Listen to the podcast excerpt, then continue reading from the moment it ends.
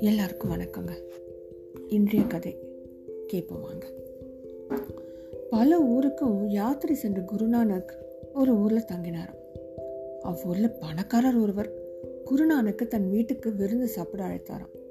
அழைத்தது மட்டும் இல்லை இந்த ஊர்லேயே பெரிய பணக்காரன் நான் தான் நினைத்ததை சாதிக்கும் பலம் என்கிட்ட இருக்கு. உங்களுக்கு ஏதாவது உதவி தேவைப்பட்டால் சொல்லுங்க அப்படின்னு பெருமையாக தன்னை அறிமுகப்படுத்திக்கிட்டாராம். சற்று யோசித்த குருநானக் ரொம்ப நல்லது. அப்படின்னா எனக்கு ஒரு உதவி செய்யணுமே? அப்படின்னு கேட்டாராம். என்ன சுவாமி? எதுவாக இருந்தாலும் தயங்காம சொல்லுங்க. செய்ய காத்திருக்கிறேன் என்றாரா பணக்காரர்.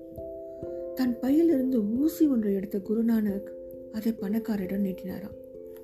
ஐயோ சாமி இந்த பழைய ஊசியை வச்சுட்டு நான் என்ன செய்யணும்? அப்படின்னு கேட்குறாராம். இதை பத்திரமா வச்சுக்கோங்க.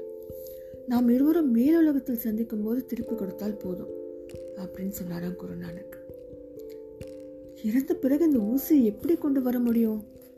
அப்படின்னு ஒரு கேள்வி கேட்டார் அந்த பணக்காரன்.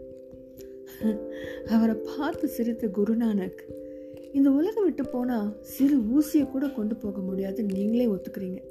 ஆனால் நினைத்ததை சாதிக்கும் வலிமை இருப்பதா தற்புறமை பேசுகிறீங்களே ஒருவன் செய்த நன்மை தீமை மட்டுமே இறந்த பிறகு கூட வரும்.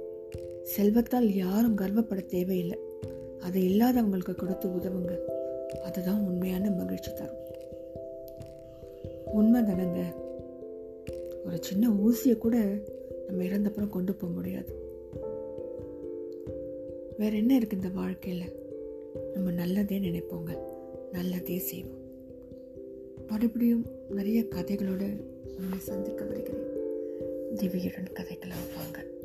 நன்றி. வணக்கம்.